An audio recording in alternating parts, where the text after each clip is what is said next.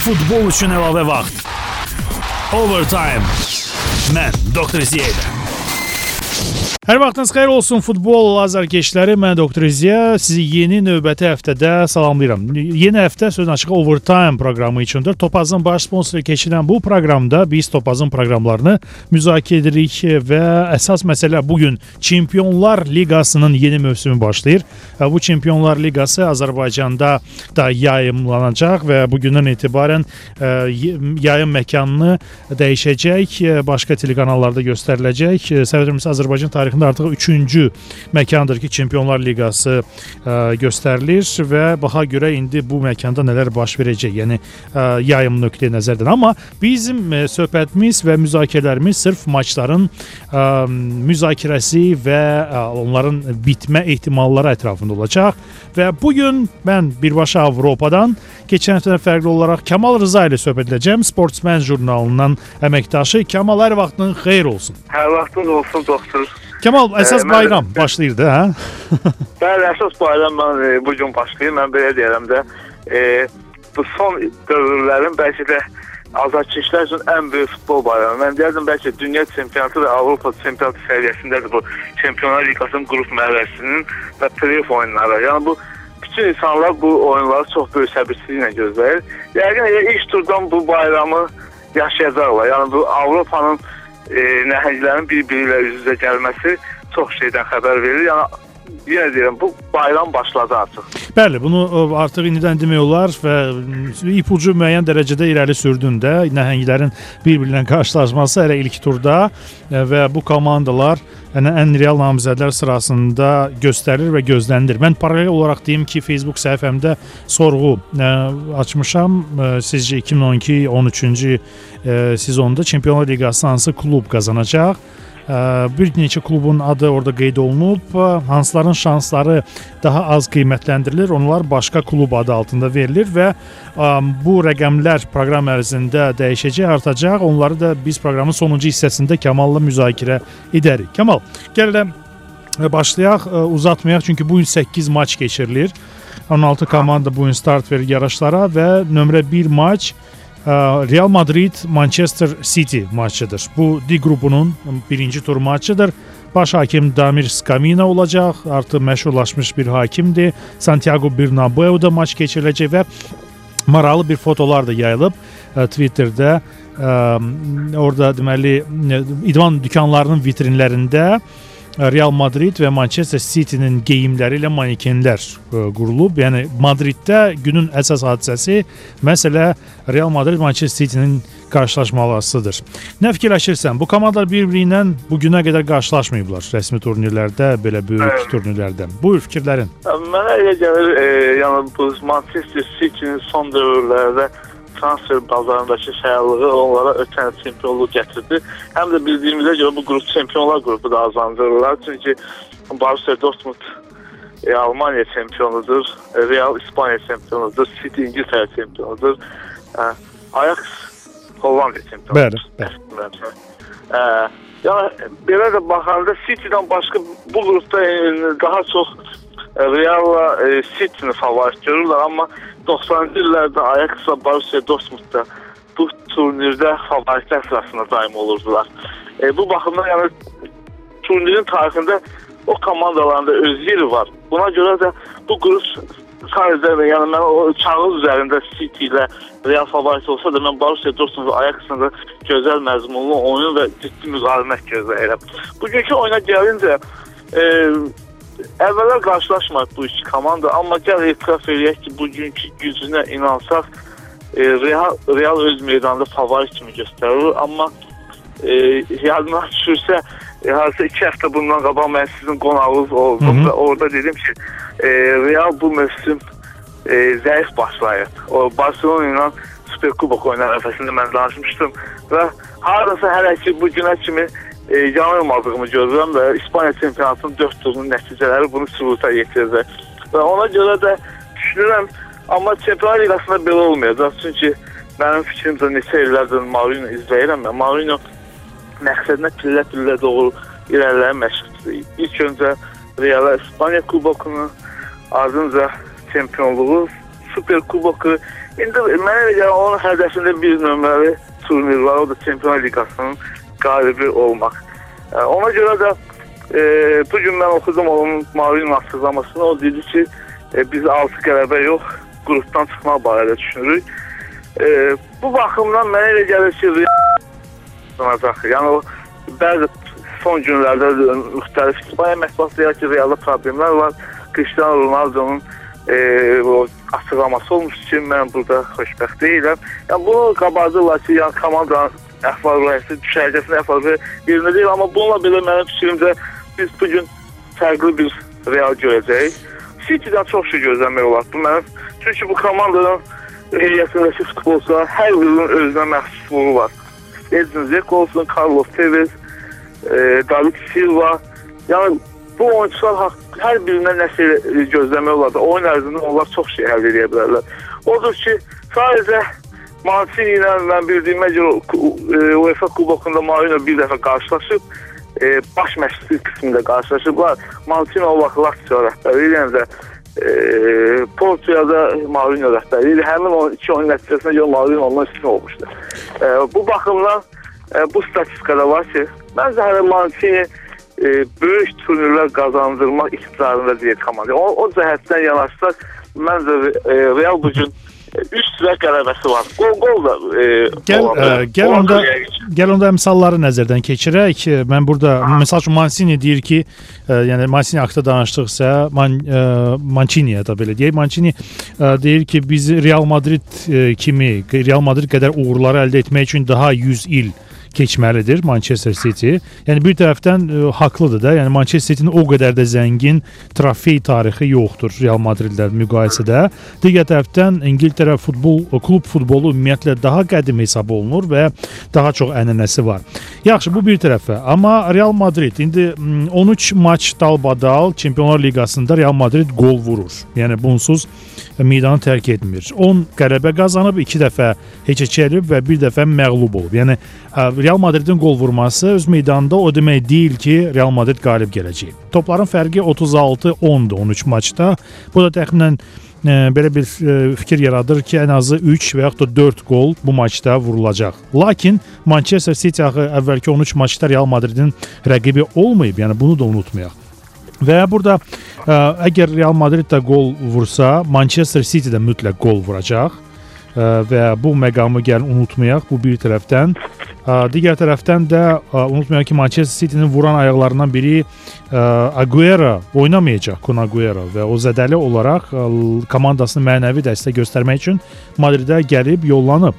City-də bəzi yeni futbolçular var. Hansını ki Real Madridin baş məşqçisi Mourinho çox qəşəng tanıyır və onlardan biri hətta hədəf də olub Manchester City-də Maicon. Və bu komandalar e, Çempion Liqası birinci tur ərəfəsində öz çempionatlarında qələbə qazana bilməyiblər. Və bunu bəli, mən bunu dəfələrlə qeyd edəcəm. Gələcəkdə də nəzərə alın. Çempionlar Liqasının növbəti tur ərəfəsində milli çempionatlarda iştirakçıların oyunlarına ya şübhəli yanaşın, ya da ə, e, ehtiyatlı olub bu maçlardan Bəli. ümumiyyətlə vaz keçin. Komandalar Çempionlar Liqasına daha çox diqqət yetirir, daha çox hazırlaşır. Ə, e, və bu barədə də uzun sözün qısası Kəmal. Mən təklif eləyərdim ən ehtiyatlı seçim məhz Real Manchester City maçı üçün qarşılıqlı qol variantını seçək. 1.55 Bəli. və yaxud da üst variant 1.50. Çünki təkli və eyni zamanda canlı topaz imkanı olan maçında Realın qələbəsi cəmi 1.50-dir. Yəni bu maç üçün çox kiçik əmsaldır Real Madridin qələbəsinə verilir.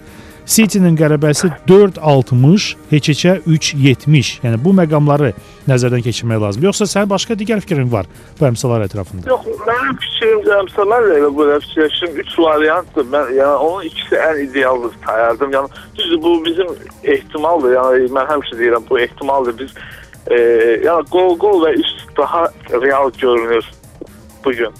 Düzdür, bizim kiçik yəni oyun ola bilər. Yəni siz demişkən e, City-də usta futbolçular var. Oyun bir Real bir gol vurar, sonra yaxın bir gol City vurub, bir-bir qutarır və yaxud City-nin biz ötən mövsümdə bir oyunun izlədik, yadınıza düşər. Bu e, Sporting-la oyunu Bəli. Oldu. 3 kişi yoxdur. Yəni ondan başqa çempionatda son dövrlər. Yəni City e, məğlub vəziyyətə düşməsinə baxmayaraq e, qolları vurmağı bacaran komandadır. Yəni bu komanda sona dək mübarizə. Yəni ona görə də 1-0, 2-0, 1-0, 2-0 qarşı e, irəli çıxsa da Real. Yəni bu o demək olmayacaq ki, oyun bitdi. Birincisi City-dən yenə deyirəm, o fərdi ustalığı yüksək olan oyunçular həqiqətən bu gün çoxdur. Yəni e, məsələn adi bir çox insanlar fərqləndirə bilmir. Kolarov e, cinah müdafiəçisidir. Əgər meydanda varsa onun bir cəlmə zərbəsi çox şey dəyişə bilər. Gözlənilməz zərbələri var o futbolçunun. Yəni o baxımından qol-qol ən yaxşı variantdır. Mən də razılaşım 1.55. Hərçənd statistika daha bir statistik məqama diqqət yetirim. Bunu Real Madridin rəsmi saytı irəli sürüb ki, əvvəlki bu Çempionlar Kuboku və Liqasının turnirlərinin birinci maçlarını Real Madrid heç vaxt uduzmayıb. 40 qələbə və cəmi 2 heç-heçə. Təsəvvür edə bilərsənmi Kamal? 40 qələbə və 2 heç-heçə. Və bu baxımdan da bəli Real Madridin bəlkə də qələbəsini seçmək olardı. Və burada bu maçda qol buraxmaq qəbahət deyil, qrup turniridir. Ona görə burada daha çox vurulan qolların sayı bəlkə əhəmiyyət kəsb etdi nəticə etibarilə. Lakin yəni burada qarşı öz meydanda qol buraxmaq, yəni kubok sistemi deyil ki, hələlik play-off raundu deyil ki, bunun da əziyyət çəksinlər və güman ki, burada qarşılıq olacaq. Real Madrid Manchester City 1.55 əmsalı ilə bizim seçimimiz və məsləhətimiz budur. Risk etmək istəyirsinizsə birbaşa Real Madridin qələbəsini seçin. Bu belədir. Kamal Rıza xatırladan bizimlə mənim də overtime-da bu gün ekspertlik eləyir. Sportsmen jurnalının əməkdaşı Kamalla bir söhbəti ikinci hissədə davam edəcək digər maçlarla birlikdə. Futbol üçün əlavə vaxt. Overtime. Mən Doktor Ziyədə. Overtime-ın ikinci hissəsini dinləyirsiniz. Efirdə sizinlə mən Doktor İziya Anten Radiosu efirində Topazın baş sponsoru ilə Overtime-da bu gün ekspert Kamal Rızadır, Sportsmen jurnalının əməkdaşı. Biz Çempionlar Liqasının maçlarını müzakirə edirik. 8 maç var bu gün və birinci hissədə Real Madrid Manchester City maçı üçün qarşılı gol variantını irəli sürdük. Əsaslandırmağa çalışdıq, amma statistika sevərlər bu maçda birbaşa Realın qələbəsini də seçə bilərlər 1.50 əmsalı ilə. Çünki Real Madrid Çempionlar E, Kuboku və Çempionlar e, Liqasının birinci maçlarında tarix boyu bir dəfə də olsun uduzmayıb. 40 qələbə və cəmi 2 heç-heçə. Qrupda, həmin bu D qrupunda, Çempionlar qrupunda, Çempionlar Liqasının Çempionlar qrupunda digər oyun Borussia Dortmund Ajax-dır. Kamal sən biraz əvvəl bu maç və bu komandalar arasında haqqında biraz söz açdın ki, onlar da sürpriz edə bilər və onları heç də asan rəqib Manchester City və Real Madrid üçün hesab etməyək. Paulo Tagliaventa bu maçın baş hakimidir. Signal Iduna Park stadionunda keçiriləcək maç və komandalar bir-biri ilə iki dəfə qarşılaşıblar son 16 ildə və hər ikisində Ajax qələbə qazanıb. 90 96-cı ildə ə, baş verib Borussia Dortmund öz meydanda 0-2 uduzub və Ajax sonra öz meydanda onu 2 həftədən sonra 1-0 hesablı qələbə qazanıb. Yəni komandalar açıq-aşkar alt oynayırlar. Baxmayaraq ki, Ajax Holland klubudur və Borussia Dortmund Almaniya klubudur və bu hər iki liqada daha çox qollu komandalar sıra qol vuran komandalar sırasına daxildir. Lakin öz aralarında bu Avropa kuboklarında bunlar daha az qollu ə, maçlar keçiriblər. Çim, bu çempionlar öz ə, ölkələrin çempionları ə, da bəzi itkilər var. Dortmundda Omayelo oynamayacaq, müdafiəçi. Həzərə problemi var. Ajax-da isə 3 zədəli var. Bu və amma lakin bunlar heç də belə həlledici oyunlar deyil. Sigthorsson hücumçudur, Boylesin müdafiəçi və Young Ino yarım müdafiəçi olaraq cavan 22, 20, 25 yaşlı futbolçular olaraq Ajax-ın heyətində iştirak etməyəcək. Fikirləri nədən ibarətdir Kəmal Borussia Dortmund Ajax maçı ətrafında? Bilirsiniz, mən bu oyunu çox maraqlı oyun gözləyirəm bu ciddə. E, mənim fikrimcə e, hardasa bu itkilərlə danışanda mən Ajax-ın itkisini bu İslandiyalı hücumçu Sigurdsson e, zədəlidir. Bu hardasa Ajax-a təsir edə bilər. Hı -hı. Yəni son 2 mövsümdə mən bildiyimə görə Ajax-ın əsas olan ayağıdır. Bulukin, Dimitri Bulukin Rusiya hücumçusu da e, transfer olundu Ajax amma özü kölgədə qaldı. Özünü göstərə bilmədi. Bu Sigurdsson həqiqətən çox yaxşı oyun nümayiş etdi. Onun olmaması hardasa Ajax-a problem yarada bilər. E, Bəli, bu yenə də keçən dəfə də mənim fikirlərimdir bu şəxsi. O üst oynayan komandalar öz milli çempionatlarında, yəni Avropada heç də bu demək deyil ki, bu üst gələcək.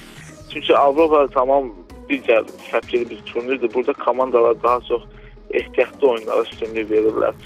E, mənim fikrim də bu oyunda e, Dortmund qələbə qazanacaq. Bu mənim şəxsi fikrimdir. Mən məsləhət görərdim ki, Borussia çünki bu ötən çox böyük təcrübə yığdı. Borussia Dortmund Avropa Liqasının e, Çempionlar Liqasında üstəgəl yenidən Almaniya çempionu oldu və bu il onların məqsədi artıq e, qrupdan çıxmaqdır. Çempionlar, yəni ötənki kimi qrupda qalmağı düşünmürlər. Bunu nəzərə alsaq, mənim fikrimdə ilk oyunda Borussia Ajax səttini keçməyə çalışacaq və bunu bacaracaq. Gəl fikir verək. Məsəl üçün bugünkü Almaniyanın Bild qəzeti Ajax-a qarşı Borussiyanın maçında heç bir digər alternativi ə, e, qəbul belə etmir. Səhər kimi birbaşa Borussia Dortmundun qələbəsini deyir. Bir yazır Bild qəzeti. Ə, e, Topazın proqramlarında 1.35-də misallar. Burada ə, e, ilk dəfə olaraq eyni anda Dortmundun heyətində Götze və Reus meydana çıxa bilər. Bu da çox maraqlı görünəcək də. Mario Mario Götze və Marco Reus. Qəzet həmçinin yazır ki, irəlidə Real və Manchester City ilə maçları var. Ona görə Ajax üzərində evdə qələbə hava su kimi lazımdır. Və ə, ən ə, belə deyək, parlaq ən belə parlaq Amsterdamlı ulduzlar Ajaxın ehtiyat skamyasında əyləşirlər. Bu 42 yaşlı məşqçi Frank de Boerdir və 43 yaşlı köməkçi Deniz Bergkampdır. Üstə gəl 39 yaşlı baş direktorları Mark Overmars. Onlar meydana çıxan deyillər və digər ulduzlar yoxdur. Futbol mənasında çox elə də ələ salıblar Ajaxı bir tərəfdən. İndi baxa görə Ajax nə cavab verəcək. Mən təklif eləyərdim bəlkə qarşılı qol burada seçsinlər mərkəzsevərlər 1.55 əmsalı. Yəni Ajaxın bəli, vuran ayağı yoxdur əsas ə, hücumçu olaraq, amma digər futbolçular da var. Onlar can atacaqlar. Dortmund isə öz meydanında ə, bilirsən birbaşa qələbəsi cəmi 1.35-dir. Burada hə, çox kiçik rəqəmdir. Yəni çox kiçikdir. E, bunun müqabilində o qol, qol mən çox e, ehtiyat edirəm qol qoldan nəsə bu oyunda. E, e, yəni son oyunda göstərdi bu Almaniya çempionatındakı Borussia e, e, çox öz meydanında həqiqətən fırtına kimi əsir. Bayer Leverkusen zəif komandadır. Heyətində məsələn Kistin kimi, Kistin kimi oyunçu var, amma onların oyunun sonunda bir e, məyusluğunu görmək olardı. Həqiqətən çox böyük üstünlüklə rahat keçdi Bayer Leverkusenə. Dortmund. Yəni bu həm də gəlir kafedə siqnal İdman Parkdakı atmosfer, yəni Avropanın Barselona Nou Campdan sonra ikinci böyük arenası azarkeş kütləsi baxımından, dəstək baxımından Hı -hı. sayılan bir arenadır. Bütün bunları nəzərə alsaq, e, mən qol-qoldan daha çox üstü fikirləşərdim. Çünki 3-0 ola bilər və yaxud 2-1 ola bilər hesab 3-0 və yaxud 2-1. Bunu nəzərə alsaq mən yenə də qələbə və üst variantını təklif edərdim. Aydındır. Borussia Dortmund qələbəsi 1.35, Foralı qələbə riskli seçimdir, amma çox cəlb edici əmsaldır 1.95. Üstün və qarşılı qolun əmsalı eynidir 1.55. Yəni buyurun seçin. Mən onda icazə versən sən razılaşım bu üst variantı ilə və bu maçdan daha çox qollu bir oyun gözləyim. Oyunun kodu 515-dir mərkəzsevərlər onu, onu da xahiş edirəm, xahiş edirlər məndən ki, hər dəfə deyim. Deyim, Real Madrid Manchester City-nin oyun kodu isə Topaz proqramlarında 521-dir. Bunu yaddan saxlayın. Kamal Rza xatırladım, Sportsmen jurnalı əməkdaşı. Bu gün qonaq ekspert olaraq ə, müzakirələrdə iştirak edir və keçək digər bir maça. 8 maç var, zarafat deyil. İkisini müzakirə etdik. Ə, Kamalla çətin deyil, çox belə rahat və ləzzət verici bir anlardır. Çempionlar Liqası zarafat deyil. Ümidvaram ki, birisi gün Partizan Neftçi maçını da müzakirə edərkən mən də çox böyük ləzzət alacağam və həvəslə müzakirə edib 5-ci gün Neftçinin normal və məqbul çıxışını müəyyən dərəcədə qeyd edəcəyik. Xatırladım ki, 18-20 sentyabr tarixləri arasında Topaz futbol proqramlarında 17 təkli və 47 ikili oyun təqdim edilib. Canlı mərc fürsəti də var. Bu Real Madrid, Manchester City, Chelsea, Juventus sabahki maç və Avropa Liqasının Fənərbağçə, Marsel maçları olacaq. bir məqam Topaz 18 yaşına çatmayan şəxslərin mərclərini qəbul etmir və minimal məbləğ cəmi 1 manat təşkil edir. Hər hansı bir suallarınız varsa 926 qısa məlumat telefonu mövcuddur. Kamal, C qrupu birinci tur Milan Anderlecht.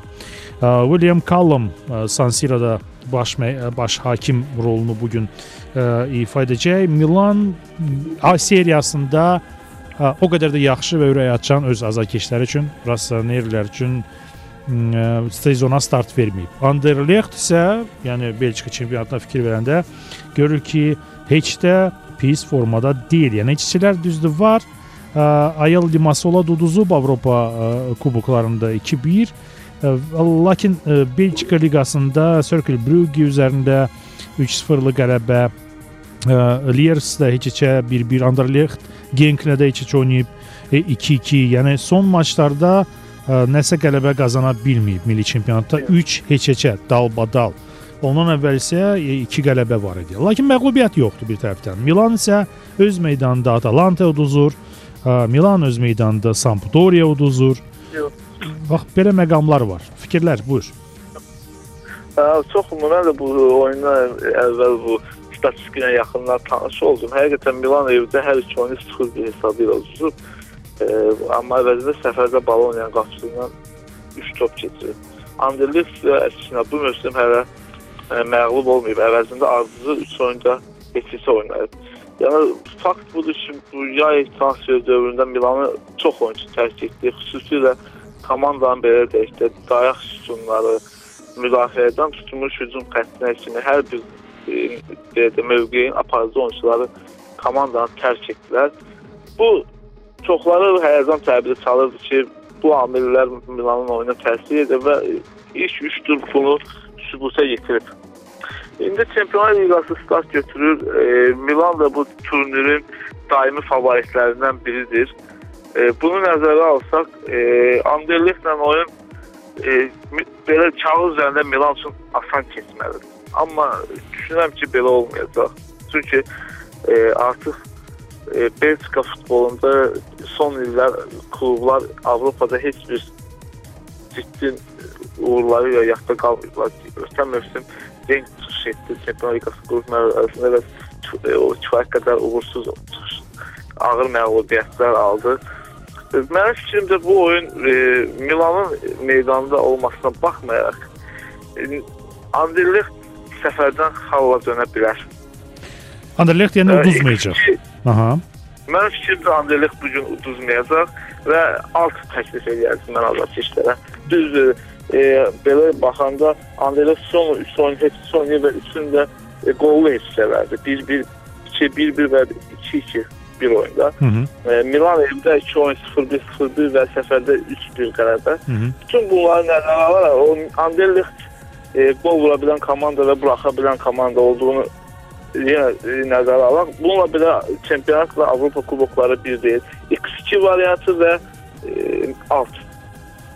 Mən xatırladım Milanın heyətində oynamayacaq futbolçular Rabinho, Pato, Montalivo, Montari və o qədər də çox yaxşı tanımadığınız Rodney Strasser və Dida Chvila.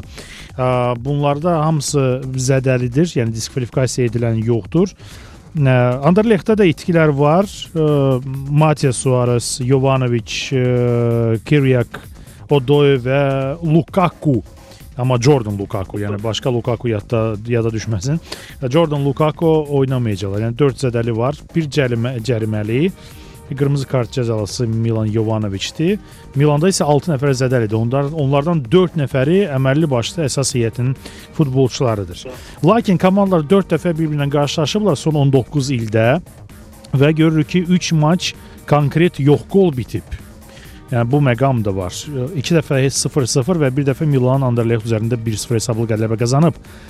Öz meydanda isə sonuncu maç 6 il bundan əvvəl Milan 4-1 hesablı qələbə qazanıb və bu yeganə belə deyək üst variantlı bir ə, seçimdir.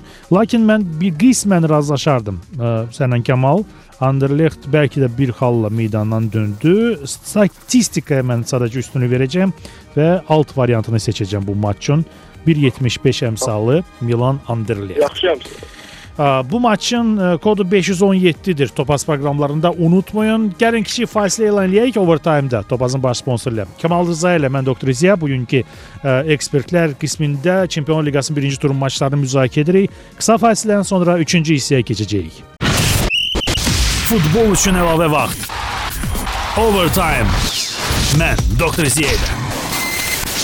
Yenidən qayıtdıq Overtime-a. Mən Doktor Ziya və Overtime-da Topazın baş sponsoru ilə biz mərkəz sevərlər üçün çalışırıq məntiqli məsləhətlər irəli sürək. Siz də öz fikirlərinizlə mənim Facebook səhifəmdə, Twitter səhifəmdə paylaşa bilərsiniz. Proqramı dinləyərkən birbaşa yəni sizin reaksiyalarınızı gözləyirəm. Eyni zamanda da Facebookda sorğu keçirirəm ki, sizin fikrinizcə Çempionlar Liqasını bu sezonda kim qazanacaq və bu barədə Kamal Rıza ilə biz proqramın sonuncu hissəsində söhbət etməyə çalışacağıq. Götür-qoy eləyəcəyik şansları. Hələ ikisi birbaşa maçlara keçək. Kamal Rıza bu gün ekspert qonaqdır, sportsmen jurnal əməkdaşı. Kamal, Corriere dello Sport bu gün İtalyan qəzeti Filippo Inzaghi ilə müsahibə dərc edib və Filippo Inzaghi deyir ki, bu qrupdan, C qrupundan Milan və Zenit Rusiyanın çempionu növbəti mərhələyə çıxmalıdır. Ümidvaram ki, biz birinci yer tutacaq. O müsahibəsində deyir və play-offda müəyyən bunun üstünlüklərindən istifadə edəcəyik. La digər tərəfdən qrup çox belə bərabər səviyyəli komandalardan ibarətdir. Gözləməzdim ki, Malaga belə yaxşı formada olacaq. Axı orada Kazorla tərk edib və digər futbolçular da tərk edib. San Siro'ya gəlməyəcəm. Baxmayaraq ki, bir tərəfdən Inzaghi juniorlarla bu klubda çalışır.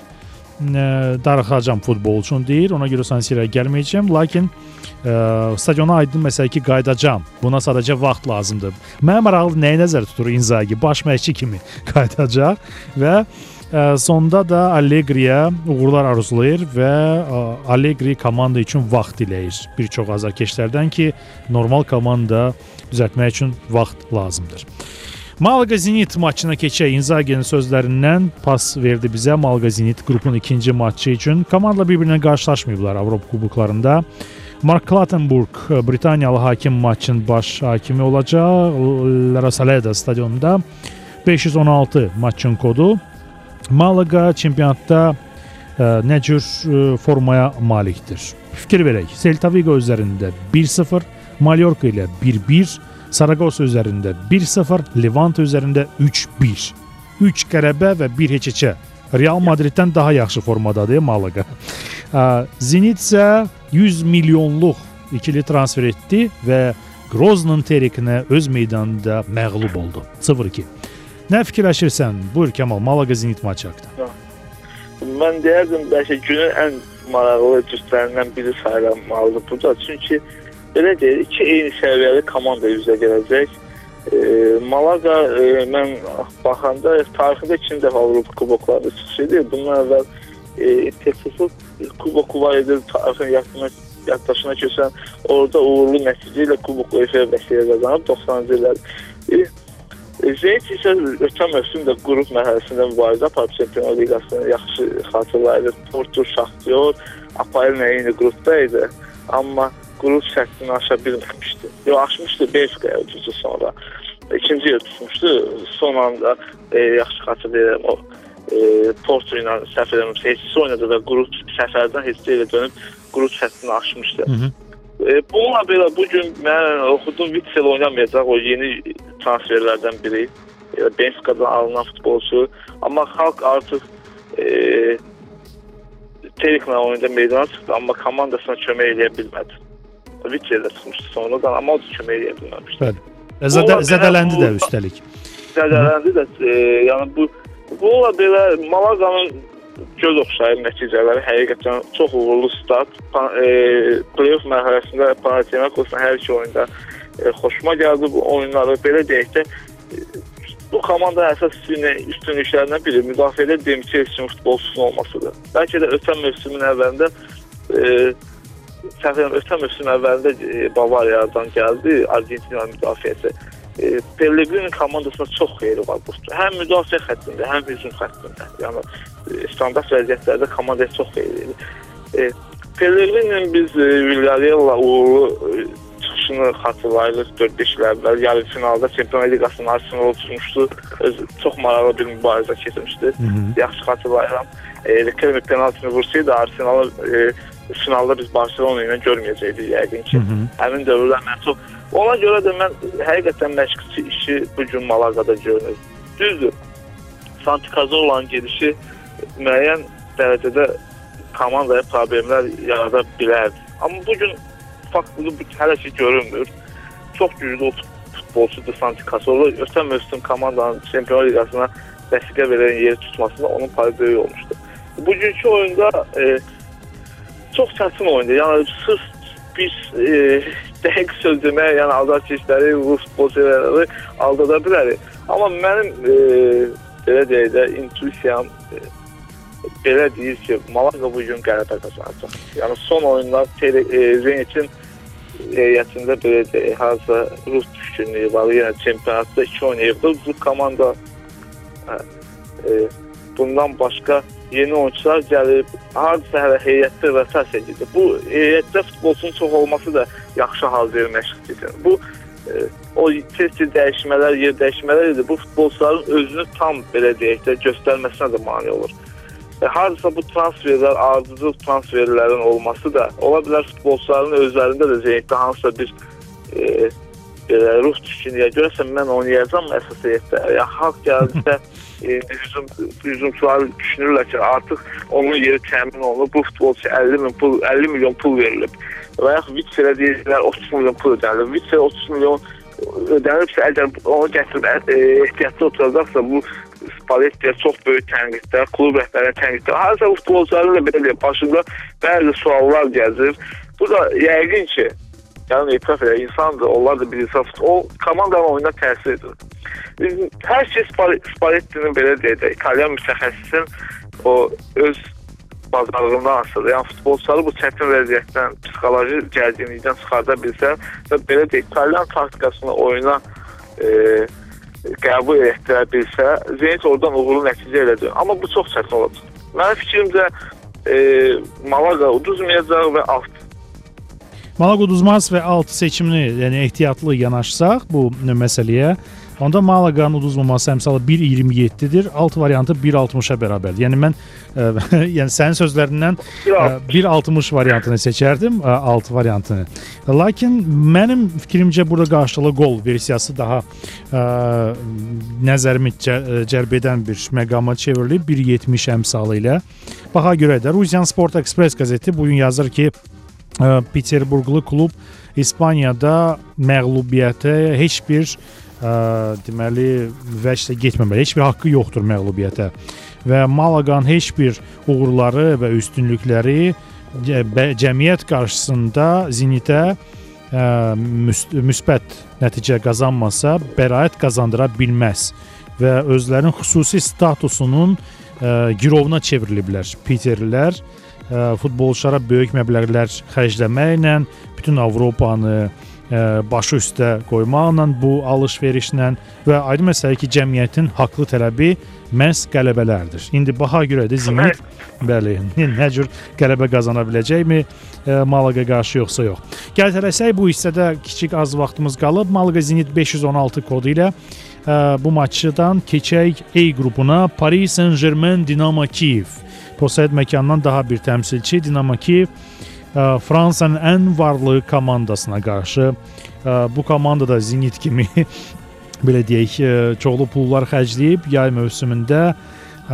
Lakin öz aralarında da Paris Saint-Germain Dinamo Kiyev üzərində kiçik üstünlüyü var. Hərçənd top fərqinə görə uduzur. Yəni 18 ildə 4 dəfə qarşılaşıblar. 2 qələbə PSG-nin tərəfindədir. 1-0 və 2-1 bu 94-cü ildə olub. 2009-da isə bu yeni tarixdəndir. 0-0 öz meydanda oynayaraq Kiyevdə Paris Saint-Germain 0-3 uduzub.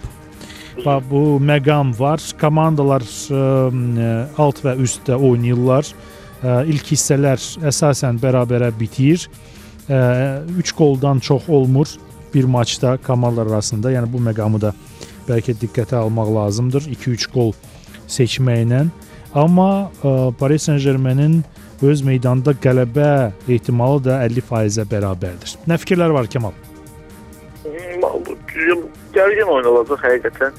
Yəni mən e, daha sonra rəqəmlərlə danışmaq istəyirəm. Bu Çempionlar Liqasının play-off mərhələsində Dinamo Kiyev 2 təzadlı oyun oynadı.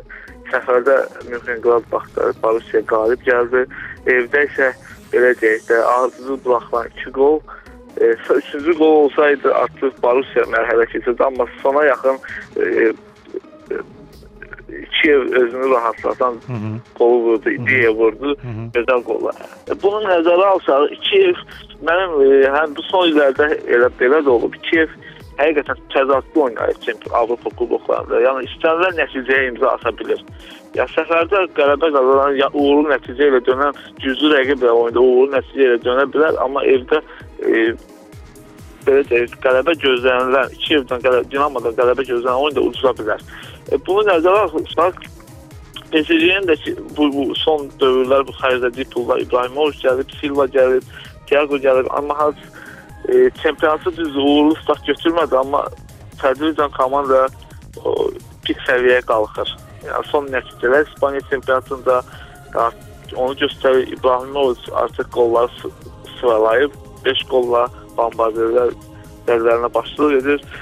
E, sözsüz ki, Ancelotti e, baş məşqçi Ancelotti faktoru da böyük rol oynayır. E, 8 ildən sonra Çempionlar Liqasına dönən Paris Saint-Germain bu oyunda qələbə qazanacaq. Bu mənim fikrimdir, mülahizə. Amma bu oyunun ən gözəl məncə variantı bol qollu oyundur. Bu, gol, Gol gol. Gol gollu oyun göstərir. Okay. Bəli, gol gol gol və bəlkə də 3-də 2-3 top mən biraz ehtiyatlı sayıram. 2-3 gol variantını çox ehtiyatlı sayıram. Çünki bu oyunda Kiyevin qol vurma ehtimalı biz bilirik oyunçular var, vururlar standartdan vəziyyətdən yaxşı oynayır. Dinamo həmişə özünə məxsus fərqlənir. E, İbrahimovic faktorunda nəzərə alsaq, son oyunlarda e, Paris Saint-Germain göstərdiyi oyunu nəzərə alsaq, oyun 3-1, 3-2, 2-2 də qutara bilər. Ona görə də mən bol qollu oyun gözləyirəm. Mən hətta azarşişlərə deyərdim ki, bu, təkinmədən bu oyuna 4-6 yaza bilərlər. 2.75 riskli seçimdir. 2.75. 4-6 mən gözləyirəm 4-6. Hmm. Ola bilər PSG 4 qol keçəcək Dinamo Kiyev ilk oyunda. Açılış maçıdır.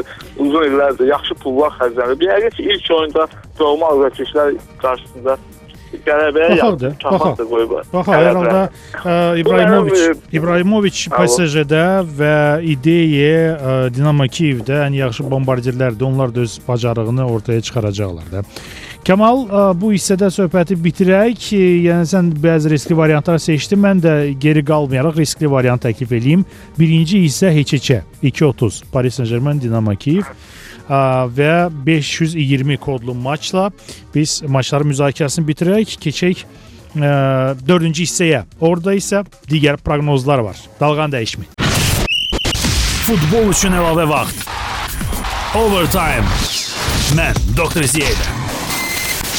Overtime-ın sonuncu hissəsindəyik biz və proqramı mən doktor İzə ilə birlikdə Topazın baş sponsoru ilə təklif edirəm Facebookda keçirdiyim sorğunun ilkin nəticələri ətrafında quraq. Son 4 dəqiqə ərzində Kamal Rza, sportsmen jurnal əməkdaşı ilə biz ə, hələ ki Topaz proqramları daxilində uzun müddətli proqnoz versiyası, mərc variantı yoxdur. Çempionlar Liqasında kim qazanacaq? Güman ki olacaq yaxın günlərdə. Bu sorğunun nəticələri bu ana belədir. Mən bir neçə klubu sadaladım. Ə, Kamal bu və e, ən belə e, bookmakerlər tərəfindən ən az dəyərləndirilən klublar üçün başqa klub yazdım. Deməli bu ana qədər Barselona və Real Madrid eyni sayda səs yığıblar ki, bu iki klubdan biri Çempionlar Liqasını bu mövsüm qazanacaq. Bax, indiki proqnoz budur. İkinci, üçüncü yerləri yenə eyni sayla. Sonuncu finalçılar bölür. Chelsea və Bayern München. Onlardan sonra ə, e, qələbə ən real namizəd kimi Juventus qiymətləndirilir. Yəni hesab eləyək ki, Juventus 5-ci yerdədir də ehtimallara görə. 6-cı, 7-ci və 8-ci yerləri isə öz arasında Manchester United, Milan və hansısa başqa klub. Başqa klublar arasında nə Man City var, nə Paris Saint-Germain var. Bax belə bir ə, e, nəticələr ortada mövcuddur. Manchester United, Milan və başqa klub 5 6 7 8-ci yerlər bölürlər. Buyur, sən fikirlərin qısaca olaraq bu sorğu və sən şəxsi fikrin indiki anda Çempionlar Liqasının qalibi kimi kim görünür? Sözsüz kağız üzərində bəli son illərin nəticələri, komandaların iki durumun təhlil edir. Kağız üzərində Barcelona Real e, rəqiblərindən bir addım öndədir.